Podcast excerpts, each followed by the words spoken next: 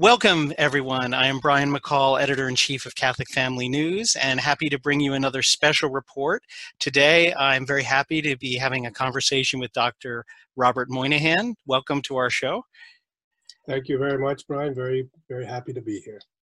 Uh, I'm sure many of our um, readers and listeners are familiar with Dr. Moynihan. We've reported on uh, several times on his letters, the Moynihan letters, some of the interesting revelations in those over the years. Uh, but for those who, who may not uh, remember, uh, he is the founder and editor of Inside the Vatican. Uh, which is uh, is a real community Catholic journalism icon. I think in, in our country, there's a magazine, a website, and we're going to be speaking today uh, particularly about a book uh, that Dr. Moynihan is in the process of publishing. Uh, just again, very brief background. Uh, he's had a, a, really long and distinguished career, uh, but received his undergraduate degree from Harvard. And then, as we were just discussing before the show, his uh, master's and PhD uh, was done at Yale. So I'm happy to see he was an equal opportunity user of the Ivy League. So he did uh, attend both of those. And uh, today, what we're going to talk about is his forthcoming book, um, which is called Finding uh, Vigano. And again, as our, our uh, readers know, we have been uh, reporting on uh, the revelations, the, the statements of uh, Archbishop Vigano for uh, for many for two year over two years now, uh, and we have mentioned that this book was forthcoming uh, and we're really happy to have its author here to discuss it. So here's the book, uh, the subtitle, In Search of the Man Whose Testimony Shook the Church and the World. You can pre-order it from inside the Vatican. There's a lot of options. Uh, you can have it personalized or autographed. And I guess I should ask, is that your autograph or uh, the Archbishop's autograph that would come with it? Well, right now it's my autograph. there were a tremendous interest. I might be able to bring some copies of the book to the Archbishop or uh, or send them to him, and maybe he would sign them. Ah, okay. But that that offer was really that I would sign them. That you would. That's what I thought it meant. But uh, uh, so that's the book. Again, it'll be coming out in November, uh, very shortly, and uh, we're happy to, to talk about it.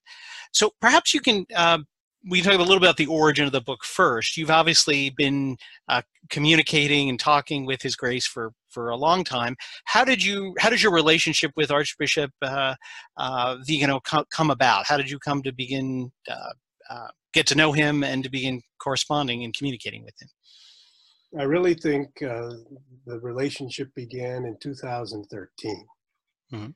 I had not known him in his many years in the Roman Curia, which is kind of a surprise. I had followed his activities, but he was a very discreet man. He wasn't often in press conferences. He was the classic man of the desk and a very precise, very honest and honorable bureaucrat.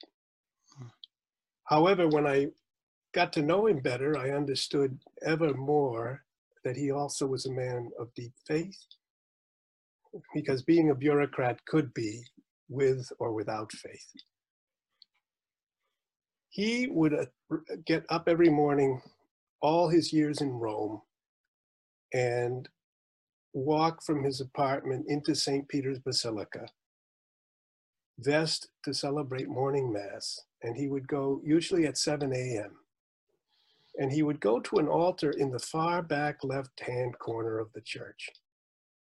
And that altar is dedicated to Mary, Mother of the Church, Mater Ecclesiae, a title given to her by Paul VI at the end of the Second Vatican Council, 1965. He said sometimes if that altar was taken by another priest a minute or two before, because it's sort of first come, first served every morning, he would then go to another altar of Saint Gregory Nazianzus, the hmm. great theologian from the East, whose body is across the basilica on the right hand side and just behind where St. Peter is sitting there, the statue of St. Peter, where people come up and touch his foot. So, what I did not know shook me because I had been bringing pilgrims to Rome for 10 years from about 2008 and going into St. Peter's and taking them to that chapel and saying, This is an important chapel because every other image in the Basilica of St. Peter's is a, is a mosaic. This image is a painting, and it's the only painting. That's the image of Mary in that chapel, and it was from the Constantinian Basilica, which was torn down in the early 1500s to make way for this new Michelangelo Basilica, which is actually behind you in your hmm. In in the piazza there, behind your face. Yes. Um, so that had become my favorite chapel, and it sort of was there at the back left-hand corner, the sort of cornerstone of St. Peter's Basilica. And I was astonished to know that for years and years, Archbishop Vigano had gone there and prayed and celebrated morning mass there. I went to talk to him in 2013 in the nunciature in Washington. And we started for about pretend uh, uh, thinking that we would have 20 minutes or 30 minutes and then we talked for about an hour and a half and we talked in a room there with no one else present. And I said, How did you come to be the nuncio? Because there was that whole issue of Vatican leaks, how he had been sort of mm. ousted from the Vatican. There were reports at the time that he would take charge of the Vatican city state, the governatorato, they call it in Italian, or that he might have been given authority over all the Vatican finances. And if he had, we probably would have had uh, clarity about the corruption in those finances. And I was uh, astonished to hear the maneuvering that had gone into his removal from those key posts where he would have had authority uh, over other people and their shenanigans so obviously people wanted to be free of his oversight. Mm-hmm. And Pope Benedict hesitated and hesitated and finally told him that he would have a providential role to play by going away. And Vigano didn't believe it at the time, didn't understand it. Hmm. So we had this first conversation. I explained to him that I had grown up in America, but I'd grown up as kind of a a kind of last of the Middle Ages in a sense. My, my first memories were of the what we call the Old Mass, which Pope Benedict later was to call the extraordinary form. But for us, it was nothing. It was extraordinary in that it was the presence of God. Hmm. But it was not extraordinary in the sense that there was another ordinary form. It was the ordinary Sunday Mass.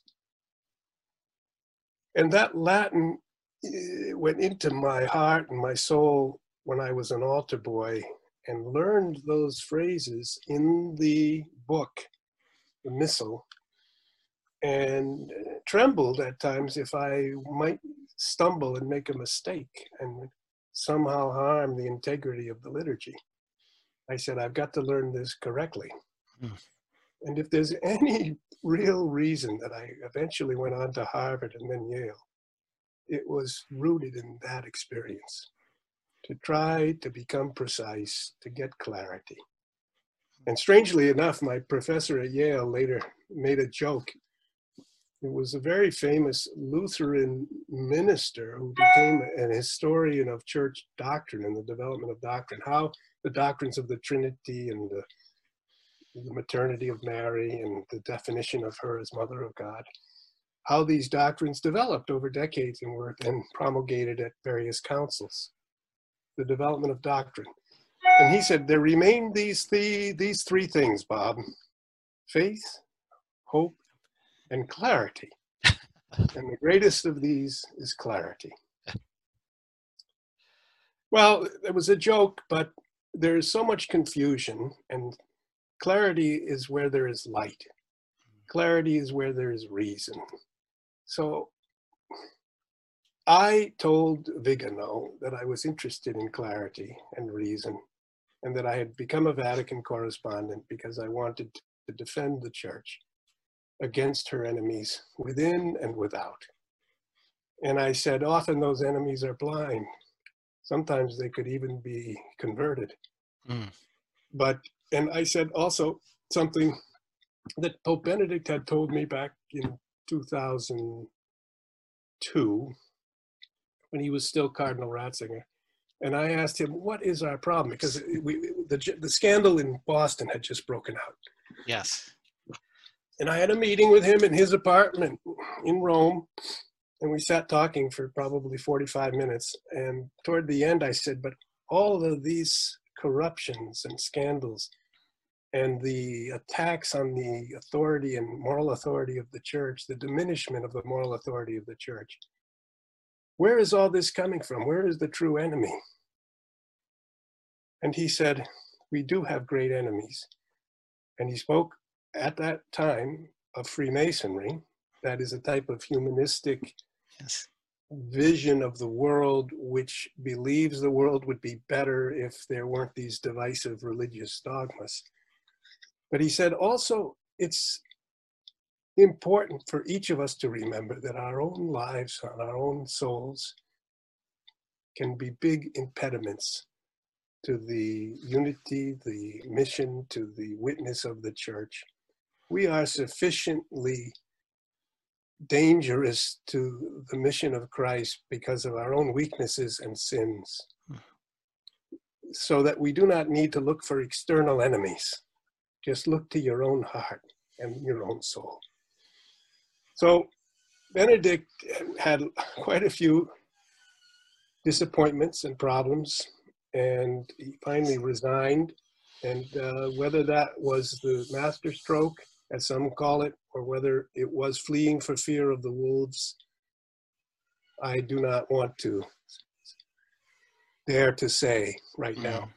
But Vigano was at the right hand of John Paul II at the right hand of Benedict and then was ousted from Rome just before Francis was elected. Mm-hmm. And I then started, I said, Can I come back and talk to you again? And he said, Certainly. It was a pleasure talking with you. So, probably uh, two or three times every year, I would call when I was in America. I would often be in Italy, but uh, in those days, you would take a flight and it would be costly perhaps, but I find tickets at times for seven or eight hundred dollars. Sometimes going through Istanbul. Yes. They have cheaper flights. Yes. but uh, you have to spend about eight hours in the airport in Istanbul, and then you go on to Rome. Uh, they hope that you buy some things there. Um, so Vigano and I got to know each other, and I never cited him once. And I would say a mark of my years has been that 90% of what I have heard I have not published. But I've got a contract after the second Vigano book, I've got a contract to do my memoirs. So I expect to be telling a few stories before the end. Mm-hmm. Um, but Vigano was wrestling with all the problems first in those Obama years and then in the years after the uh, he, he left right right uh, during the election campaign before Trump yes. was elected. So Vigano was in the last five years of the eight years of Obama. And in the middle of that fell the Pope's trip to America in September 2015.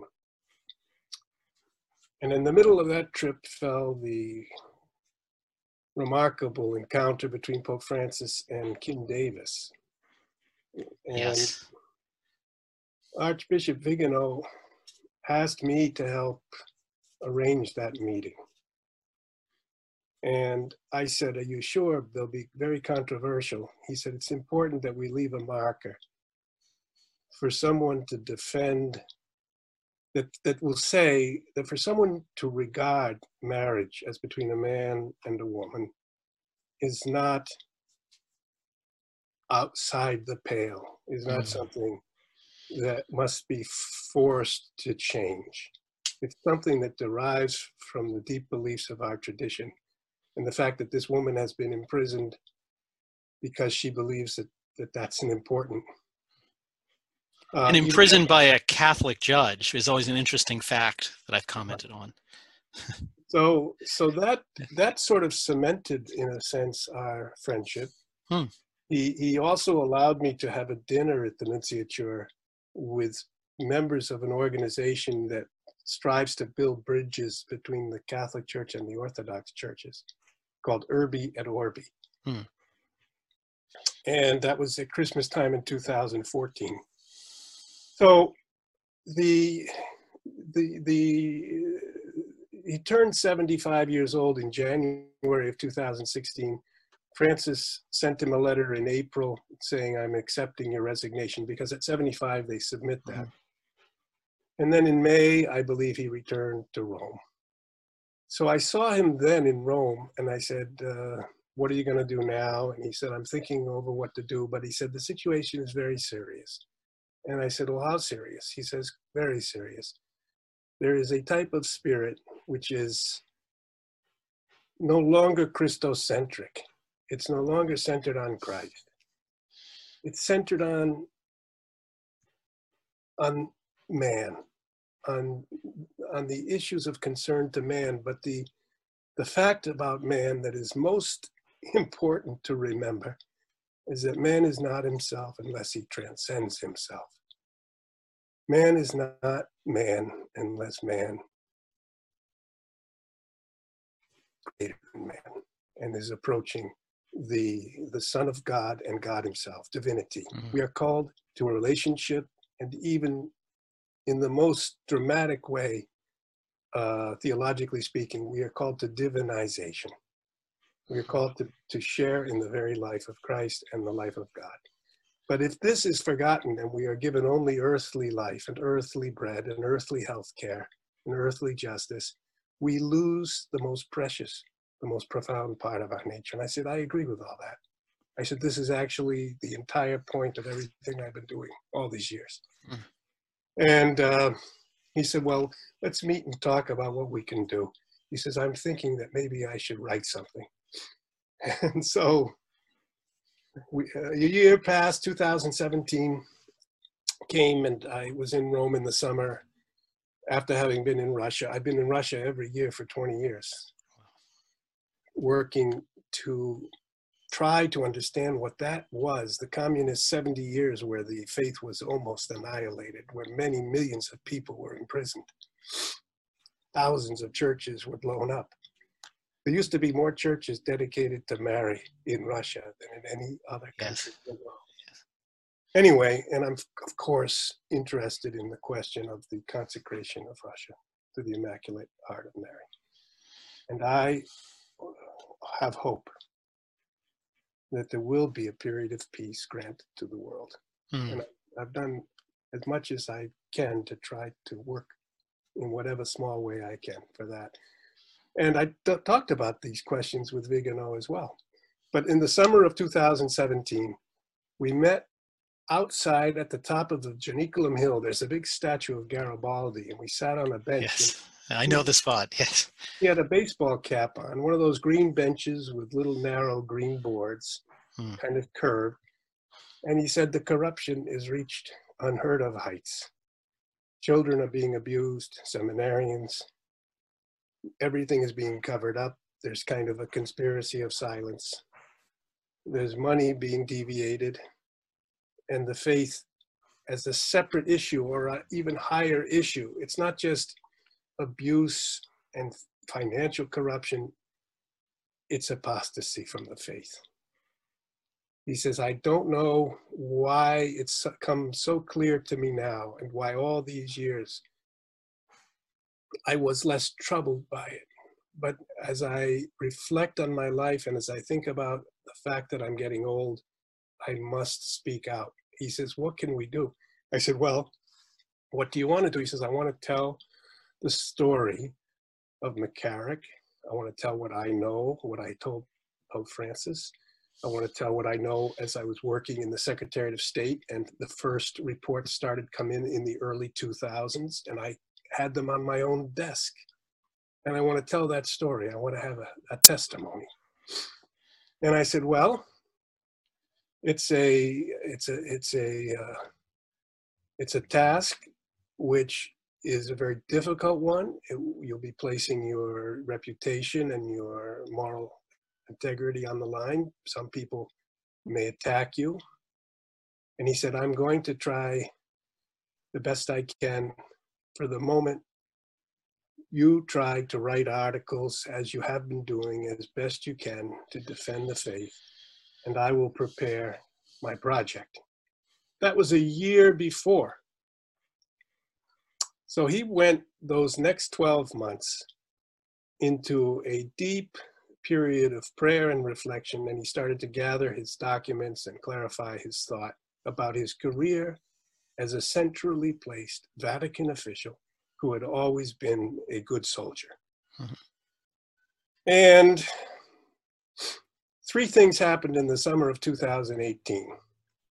On June 20th, the Archdiocese of New York said, We accept that allegations against Cardinal McCarrick are worthy of credit. That's the first time that had happened. Mm. That there had been abuses that they thought were, were believable.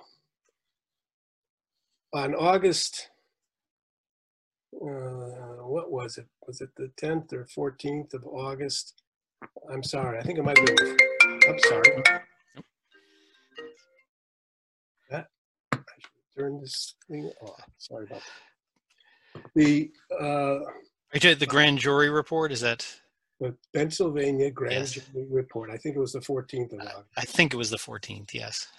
And they said there are hundreds of cases and a couple thousand priests involved over 60 years. And of course, the first time you hear such things, you say, well, some of these must be exaggerated. Some of these must be false. There's so many people who want to bring down the church.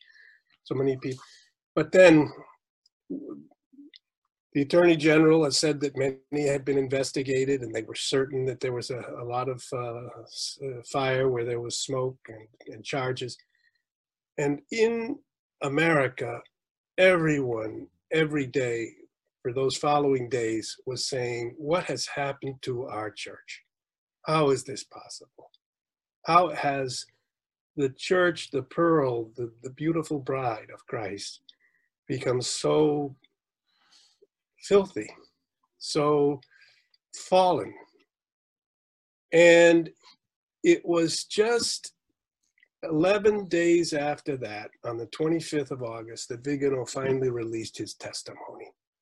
And he said, What's happened is that a culture of cover up from middle rank up to the top has turned a blind eye or even promoted because when there is this type of corruption, it's even useful to people to have a promotion of someone who is blackmailable or is somehow open to be hmm. pressured.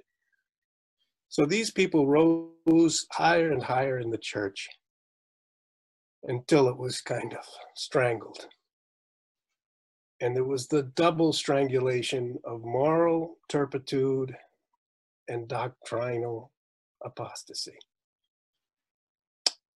So suddenly we had a description, a denunciation, and a call for reform and for purification that extended all the way to the very top. And at that moment, there was a defensive reaction and a charge that these allegations were exaggerated or that they reflected uh, isolated cases. And so the battle began, which is still continuing, for the control of the narrative and the real acceptance of our fallen stat, status or a true repentance and purification of, of our church. And this is the battle of our lifetimes. Mm. Well, they're certainly the terms the Archbishop speaks in, in terms of the the importance of what's going on. If I could pick up on one thing, that was a fascinating recounting of the, the those years leading up to the first intervention in the summer of 2018. Some people have have wondered, in, in looking what's happened since then, um, did did Archbishop Vigano approach this project as exposing the abuse and the the um, as you say moral turpitude, and then move on to other issues, or was it a single project? And I found it interesting towards the end when you said he saw these two things as connected that the the abuse and the, the, the things he denounced, the specific acts he talked about in his testimony, but then the undermining of the doctrine is intimately connected to that, which he's been writing about uh, almost daily. It seems like at least weekly for for the past several months. Um, do do you think that that connection was there from the beginning? That he saw this whole project of what he needed to say as really touching both of those points, or was it a development that he saw the the practical moral implications and then dealt deeper into the doctrine after that? The, the story that I know is that after he published his testimony, which was focused on this moral corruption, but which included a few sentences and a few phrases mm-hmm. speaking mm-hmm. about a type of doctrinal deviation, modernism, which he identified even in that testimony as emerging in the Jesuit order. Mm-hmm. I wrote to him by email. I said, Can I talk to you? Could I meet with you? He said, I've gone into hiding. When the time comes, I will you know the autumn of 2018 passed by. The winter of beginning 2019, the spring of 2019. And then in the summer of 2019, I got a text message and he said, Give me a call. Hmm. So I called him and he said, I think the time has come for us to talk again. And he said, I've just given a long interview to the Washington Post. I said, Why did you do that? but um, he said, No, there's other things that I have to talk about with you, and it has to do with the Jesuit order and the history of the slow acceptance inside the Catholic Church of principles and doctrines which are not Catholic. And I said, okay, I've got a trip scheduled uh, once again to Russia. And he said, okay, when that trip is over, you come to find me and we'll talk and I'll explain everything. And I said, well, you're going to have to tell me where you are. He said, I'll, I'll call you in a couple of weeks and I'll tell you. And in fact, I was in Moscow when I got the call and he said, this is where I am. And uh, uh, he said, write it down in a note, but I don't want to send it by email. Hmm. And uh, I said, well, you're not afraid of the phone call being tapped? He says, well, I'm, I'm using a special VPN where I change hmm. from Thailand to Japan, wow. to Indonesia every few seconds. So I, I think he felt, so he gave me the name and address of a place where I should go, and he said, I'll meet you there. And so I went there at the end of July last summer. And then as we started to talk, I realized that he was a man still very undecided about what path to take. And I believe that during the days that we spoke together, he recovered a certain balance and he decided that he would take the course he has taken. Mm. So, in answer to your question, at the beginning, it was bureaucratic because his life was the life of a bureaucrat. But his life was also the life of a priest and a bishop, a supporter of seminaries and seminary instruction, the life of someone who celebrates daily Mass, who thinks about eternal matters. And as he went into retirement and reflected on what the church needed, he increasingly came to understand that the church needed fidelity to the doctrines of the faith. Hmm. And it didn't need to become trendy and a kind of handmaid of the world. Hmm. And therefore, step by step, I said, Do you have a plan? He said, No, no plan. The Spirit will lead me. And each issue that emerges, I will try to my best ability to confront and to give what is the Catholic position as I come, as I understand it. And he said, You know, I can even make mistakes. He said, You can help me. He said, uh, he said I, I don't know all the history. I don't know the history of all the councils. I don't know why the Second Vatican Council was declared pastoral and rather than doctrinal, and whether that means that it truly is not necessary to regard it as teaching anything of doctrinal, uh, a doctrinal authority that revises or changes anything. And I said, you know, there is a lot of thought among scholars and theologians that that particular phrase that the council is pastoral, not doctrinal, does provide such a cover for anyone who feels that they were woven into the conciliar documents little phrases that were sort of traps and trying to mm. change doctrine. You, you don't have to change doctrine. There was nothing declared. This is the doctrine, and let him be anathema who doesn't agree. There was no yes. phrase in the council, and in almost all previous councils, there was such a phrase. So the process you described there, very interesting over those those that year, particularly 2018 through 2019.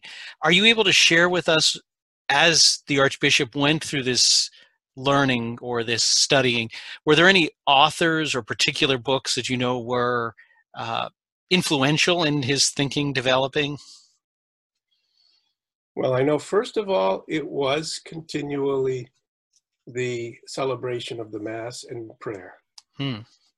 And it was attempt, in a sense, to purify his mind, to reflect on God and on man, on, on righteousness and sin, and on the role of the church as an ark, mm-hmm. the new ark that saves men from the flood which was water at that time, but now it's vibrations on the internet and uh, yes. uh, the flood of ideas and of even ideological concepts and imposed politically correct thought which are attacking our souls.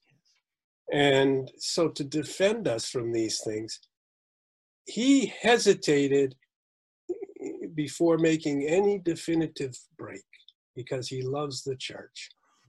And he still, uh, in my view, retains that position.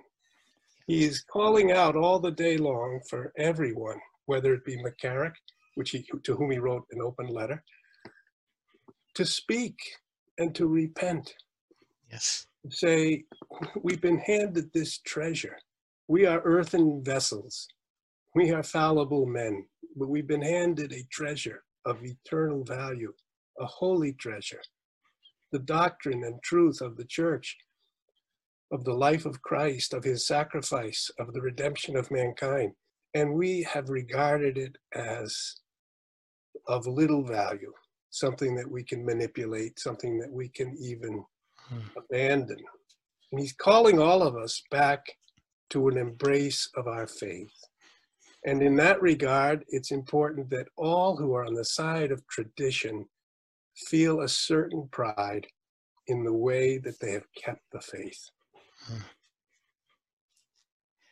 So you, you mentioned, I think that answer is part of this, the the most the most significant influence is his prayer life and, and offering the mass. Okay. Are you able to say when uh, the Archbishop, because he, he's made it clear he, he offers uh, only the traditional Latin Mass now. When did he? When was it that he switched over, for lack of a better word, or began using the uh, ancient rite, or again, so many different ways to refer to it, what Pope Benedict called the extraordinary form, as his his his daily Mass?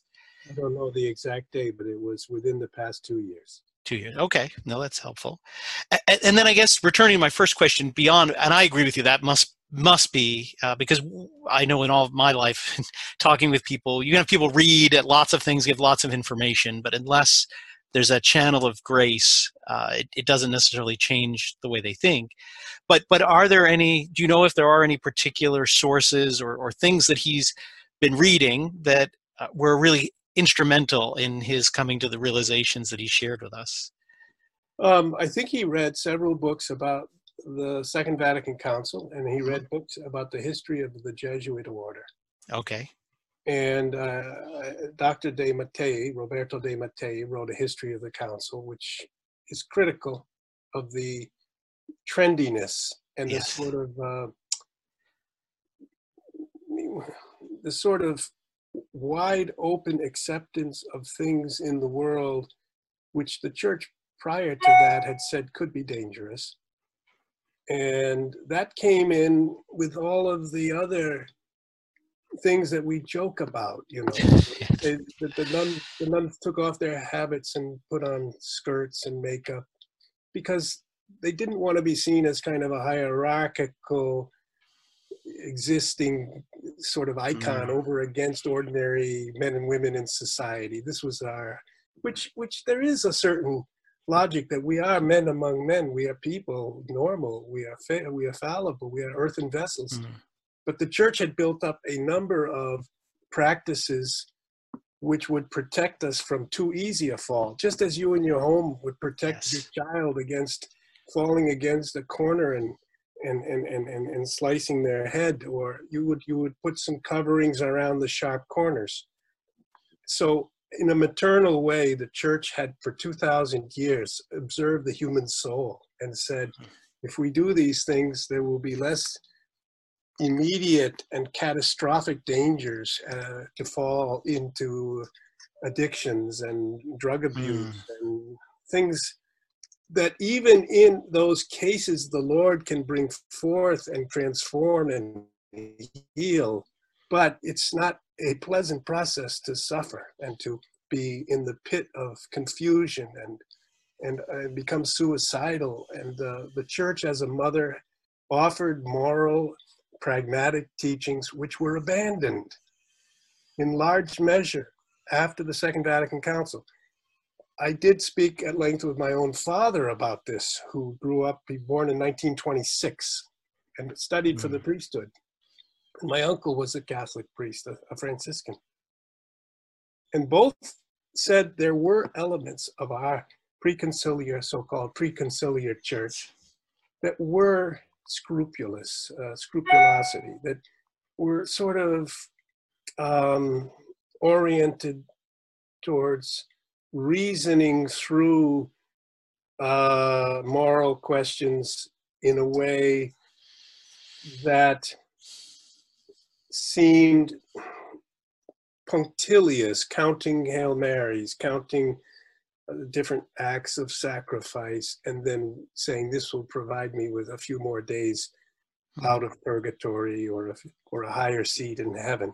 It was something about this that was not at the core and essence of the Catholic tradition, but was a kind of development which needed perhaps pruning. But to reject entirely the concept of a supernatural life or of supernatural grace or the need for conversion, repentance, sacrifice, this was the tragic exaggeration of the modernism of the Second Vatican Council that infiltrated many of the religious orders and has become commonplace in our church today. And mm. it's finally this that I think that Vigano came to realize and has now widened the, as, as you said rightly, almost daily writing, because he, he feels impelled by the Spirit. He says to me in the book I haven't quoted, I know I'm moving too fast, but the situation is serious and I have no choice. Well, it's interesting your your comment on the preconciliar period because we we hear and much of what I've written have talked a lot about that that there's clearly was a, a dramatic change at the Second Vatican Council, but there are the problems didn't just start there. There were problems from many directions before it. But one of the things I've often said is that the problem with the items your family pointed out, the, the maybe the shallow aspect of focusing on externals or, or some formalistic things, was really a need for pushing greater spiritual direction and greater development of the interior life because it's the same thing with prayer life right? Children have to start with a vocal prayer right? You can't have a three-year-old do a meditation and they have but the goal of the spiritual life is to progress to use those things as a as you say as a, a, a protection that you don't do nothing right? That you don't just fall and become worldly, but to, to sort of grow with them and, and, and deepen. And, and that's maybe the call that was due in the mid 20th century is a call to transcend some of those forms, not throw them out, but to see the, the where they're leading, the deeper uh, interior life, uh, but rather than just sweeping them aside and having having nothing in place. So I, I really empathize a lot with the, the, those comments you made. Um, I guess coming coming we haven't really talked about the book yet because this has been fascinating, but maybe you can share for us. I know the description of the book talks about his conversations with with Archbishop Vigano. So is the book completely a sort of interview format, question answer, or are there sort of a mixture of uh, is it more expository where you uh, based on those conversations talk about things? Maybe share a little bit of what the style of the book is. It's about half interview and then the rest is my presentation in the way that I've been doing with you of the okay. context. What the book does is present the man. Who is Vigano? I wanted to find him. Hmm. I wanted to find in a way the way you want to find. Why did he start denouncing clerical abuse and end by calling for a profound spiritual recommitment in hmm. our church, or spiritual renewal? And what effect does that have on the current leadership? So it's a Finding Vigano. Perhaps it's a, a, title that's a little too offhand, but I thought it, I thought it might be interesting. Finding Vigano, finding his family, finding his childhood, his conversion, uh, his uh, priestly vocation, the the work that he did, incredible work. He actually was in the office just behind where you are sitting in the background of, of your photograph. Mm-hmm. That's the Apostolic Palace behind there. And those glass walls are the Secretariat of State. Mm. He was working in those offices for years. His task was to oversee all the diplomats and all the personnel of the Vatican. He had the personal biographies of everyone working there on his desk or in his wow in his file cabinets. And, and when people sent in complaints, if they were serious, so not all the frivolous ones, but if they were serious, they reached his desk. And then he would say, This I judge serious, and he would send it on to the Secretary of State, the Secretary of State, and to the Pope. Hmm. He was about sixth or seventh man as one of the top assistants of the substitute as the man in charge of all pontifical delegations and all personnel. Wow. So he knew the inner workings of the Vatican. And he decided that the life of the church was in danger and that the requirement to keep the seal, the oath of silence, the oath of pontifical secret, could not be maintained in a situation when the very life of the church was in danger. This hmm. will be a, the question that future scholars and future members of the church will, will judge him on with differing views, but he took his stand and decided to speak his truth very much like I, I, think, and he's written on this on the duties of obedience and when one, uh, you know, must disobey in order to obey. And I think you're right. Very much like there's been to this very day extensive discussion of the acts of another archbishop, Archbishop Marcel Lefebvre, uh, who did make the same choice in terms of the, the pontifical secret and when to speak out, but when obedience in his view could no longer be maintained to defend the faith. Uh, so a, a, similar process, it sounds like, of thinking those two archbishops went through. Oh, my, Lefebvre. I have a couple of things to add on Lefebvre. Yes. I knew, I, I didn't know him. I mm-hmm. was near to him. He must have passed down the corridor as I was coming in or out Hmm. Because I was in Rome of May of 1988 when he was. Oh. We, he, uh, yes. The, we actually, I think it was, I think it was the 8th of May, and he went to meet with Joseph Ratzinger, who later became Pope Benedict. And John Paul had been Pope for 10 years, and yes. they, had, they had entrusted to Pope to, to Ratzinger, Ratzinger yes. The, the task of reconciling in some way with Monsignor Lefebvre. So they had days and days of back and forth, and then they had this they met meeting in the Holy Office in Rome. Yes. A little bit to the left of where you are sitting. Yes. I look at you. Yes. And um, Lefebvre signed. The May 5th protocol, yes. May 5th it was. Yes. He signed. He went then in his car out to Albano, yes. beyond Castello Gandolfo, where they had a little center. And he told the few friends there, he said that he told them what he had done. And then he said, Now I'm going to go into the chapel. As far as I know, um, I was told by one of those friends who's written hmm. uh, that I was told that he went into the chapel and spent most of the night there. And in the hmm. morning, he said, I cannot trust yes that, that, that my signature will not be the cause of the the, the, the, the enemies of the, of the tradition in the church finding a way to prevent the continuation, which has been promised to me under the terms of this agreement, because they will find some way hmm. to a loophole or to not appoint the, the bishop that uh, that I would approve of, or, mm-hmm. there'd be some way. And so he told them that the agreement was off. Mm-hmm. That's how close we were. Yes. To never having had this, but it's also how close we were to having it merged back in in a form which was still perhaps not entirely protective of tradition. Mm-hmm. Therefore, I have a certain sympathy for him. Mm-hmm. I, I, met I met Cardinal Thiandoum from the country where Lefebvre yes. was a bishop and a renowned and esteemed and beloved yes. bishop by the Africans in Senegal. Mm-hmm. And um, Thiandoum said to me in the 1990s in Rome, he said, Archbishop Lefebvre was a holy man. In 50 or 60 years, he will be canonized. Mm-hmm. And I said, You're a cardinal in the church, and this man is reviled widely. He, yes. said, he said, I am I am a particular cardinal. I grew up in the country where he was our uh, evangelist where he was our, where he brought the word of God to us. I can never forget that. I can always venerate him. Mm-hmm.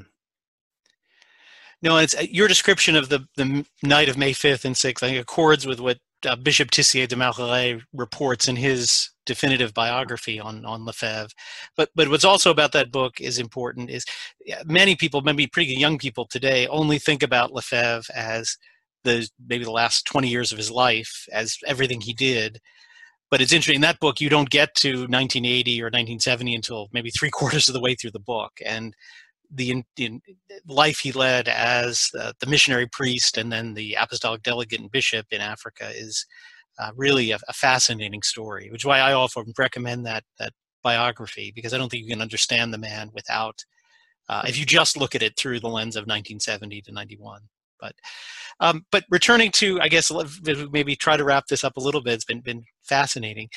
Um, one of the things Archbishop Vigano has written about in the past few months is a critique.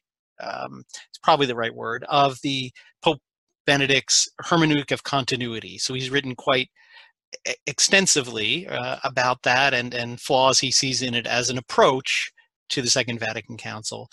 Do you um, do, do you think he had given his relationship with Joseph Ratzinger, Pope Benedict XVI before, do you think that was a difficult decision for him to, uh, again, disagree? I think there's not really a better word for it, but disagree with the approach proposed by Pope Benedict.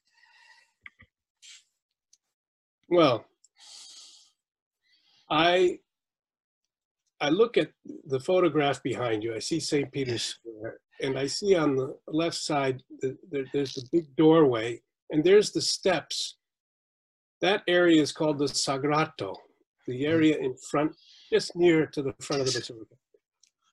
Within the first days of the Vatican II Council, a young 35 year old German professor priest named Joseph Ratzinger, Father Joseph Ratzinger, Mhm. was standing on those steps with mimeographed leaflets, handing them to each bishop as they came out, Mhm. saying, We must reject the schema prepared by the Curia.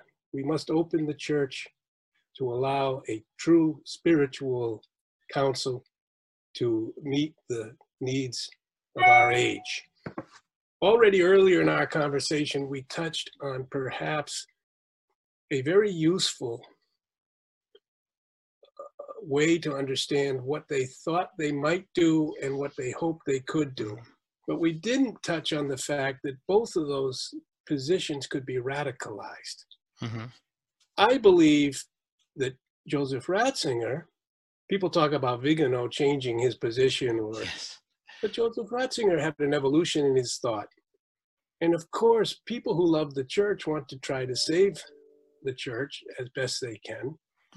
and if they see something has been, as they say in Italian, strumentalizzato, has been exploited beyond reason for nefarious purposes, that is, to make the church worldly, to make the church forget her tradition.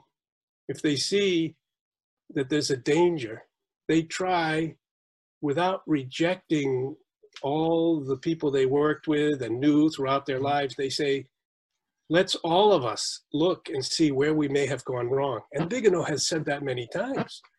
He said, I myself never objected to this for decades. Yes. So there is a certain humility in Vigano, which I would stress, which I would stress in my book. And I think it's needed throughout the hierarchy. But, and Ratzinger has shown it, as Pope Benedict, he showed it. Now, the greatest day in his pontificate was the 7th of July in 2007. But I remember all during 2005 and 2006 and early 2007, people were saying, What will Joseph Ratzinger do about the tradition, about the liturgy in particular? There were rumors of this and rumors of that. And there were, I went to talk with Cardinal Malcolm Ranjith, who's now in Colombo, Sri Lanka, and he was then a secretary at the liturgy congregation. And I said, "What's the story? What's the, what's what's happening?" And he said, "Pope Benedict would like to allow the use of the traditional liturgy, but bishops from all over the world and cardinals are flying into Rome saying, "Holy Father, don't do that. You'll split the church.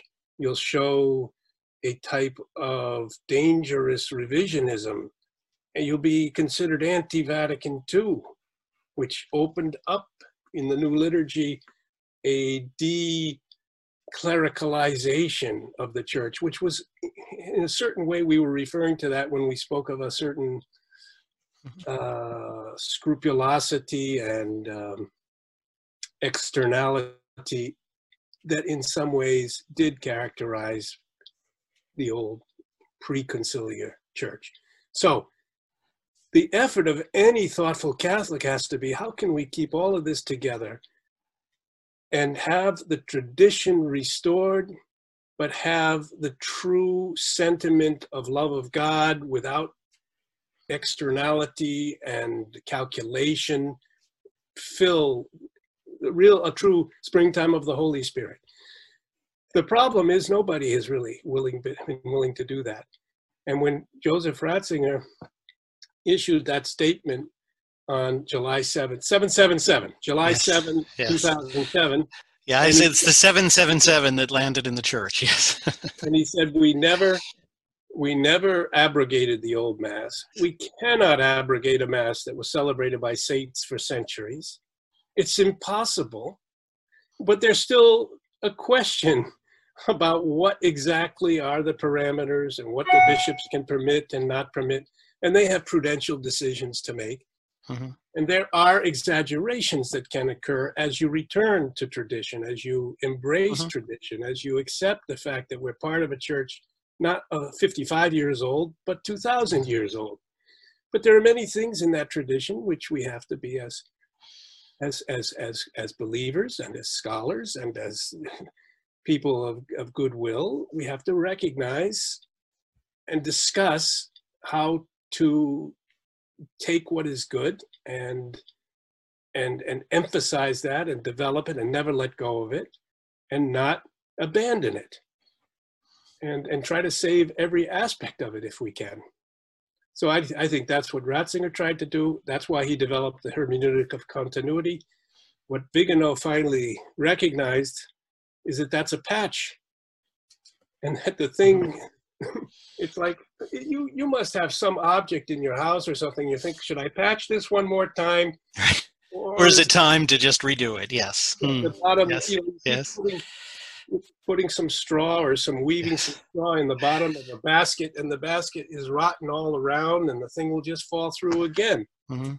You're wasting your effort. We need to be returned to a true evangelical understanding, a church that is one, holy, Catholic, and apostolic Hmm.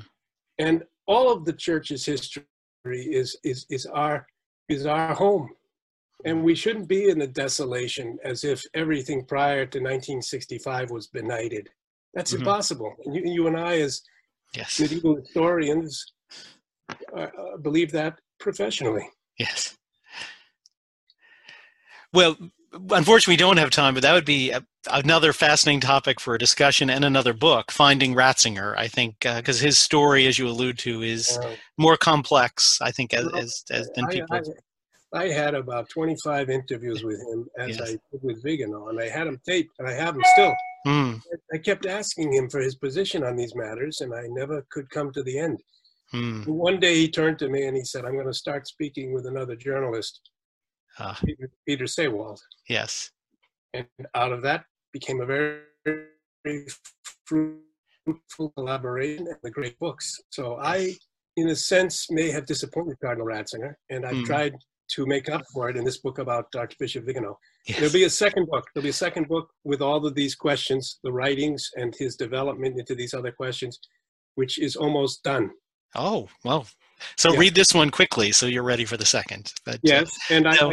I, I just wanted to say the end of the book is a book. Uh, it speaks of hope, and our hope can never end, no matter if all gets dark and it seems like we'll be dominated by sort of weird, demented powers that Mm. will, as as the Soviets did to the Christians in Russia, they will put them in frozen concentration camps in Siberia if they baptize their children. The world has passed through terrible periods of persecution. We so far have had kind of a velvet persecution in our Mm. Western societies, but in some ways it's been more effective at eradicating the, the, the, humus, the soil of the faith, than even that direct attack that the East attempted. I feel that we must be steadfast and humble. We must remain committed to all of our, with whom we are united, the communion of the saints, all who went before us and suffered that we might enjoy today what they provided. And we hand on to those who come after us the same faith. Semper idem, as hmm, Cardinal Ottaviani would say. That was his motto. yes. And uh, Vigano's motto is "Scio cui credidi." I know whom I have believed. Hmm. Christ. It's Christ. So Vigano is now going to turn 80 years old in September. I don't think his run has finished.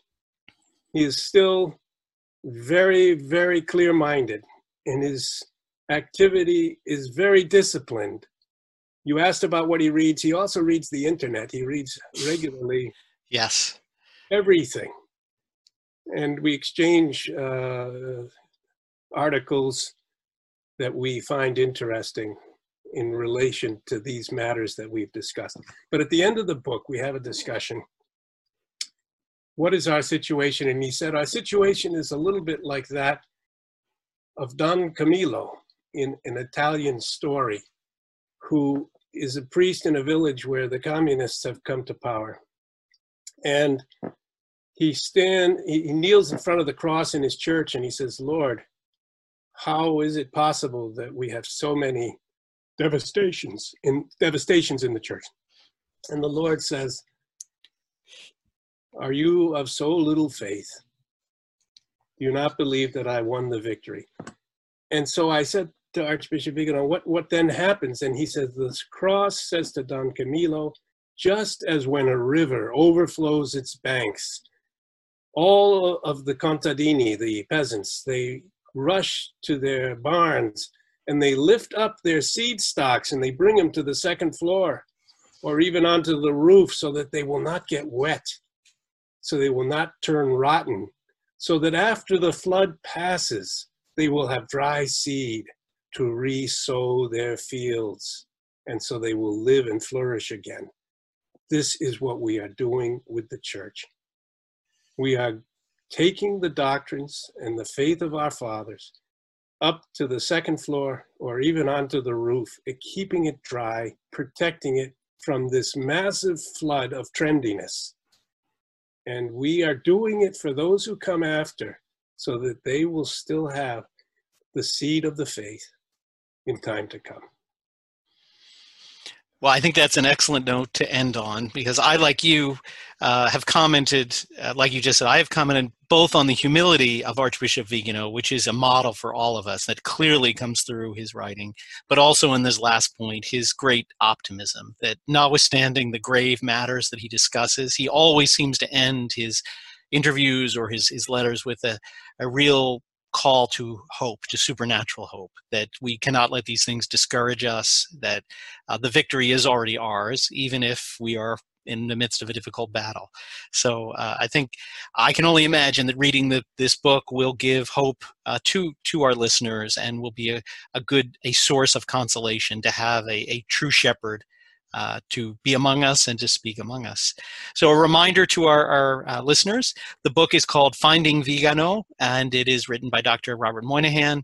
Uh, includes, as we heard, uh, the actual words of Archbishop Vigano himself in some of uh, back and forth interview, as well as description and setting by Dr. Moynihan. It is available from Inside the Vatican. I'm happy to tell our viewers, uh, thank and thanks to, to uh, Inside the Vatican, if you enter promotion code CFN15, so CFN for Catholic Family News 15, uh, by listening to this and hearing that code, that will give you a $15 discount uh, on on the book. So we're grateful to Inside the Vatican to make that promotion available to our, our listeners. Again, CFN 15, and that'll be in the uh, link to where you can buy the book from Inside the Vatican. Will be in the notes for the for the show. Uh, and again, if you've enjoyed this podcast, this video, I encourage you to, to like it, share it. Um, uh, this is the first time I've had the opportunity, the pleasure, really, to interview Dr. Moynihan. It's really been, I think, a fantastic conversation. So please share this with people you know. Uh, as I always say, you never know what will reach a particular person's soul, what they listen to or hear. You know, we sometimes we formulate arguments, but sometimes that's not what touches someone. They hear something, you just give them something to listen to or read, and, and that is what God uses. So please share this content. If you enjoy our free content, please consider subscribing to Catholic Family News on our website for our monthly publication. Well, thank you again, Dr. Moynihan. It really has been a, a pleasure. I've, I've read uh, your writings for, for many years, but it was really a pleasure to, to have a conversation with you and, and to uh, uh, get to speak with you. Thank you very much, Brian, and uh, I'd be happy to speak with you again on another occasion. Thank you. Alleluia, Alleluia.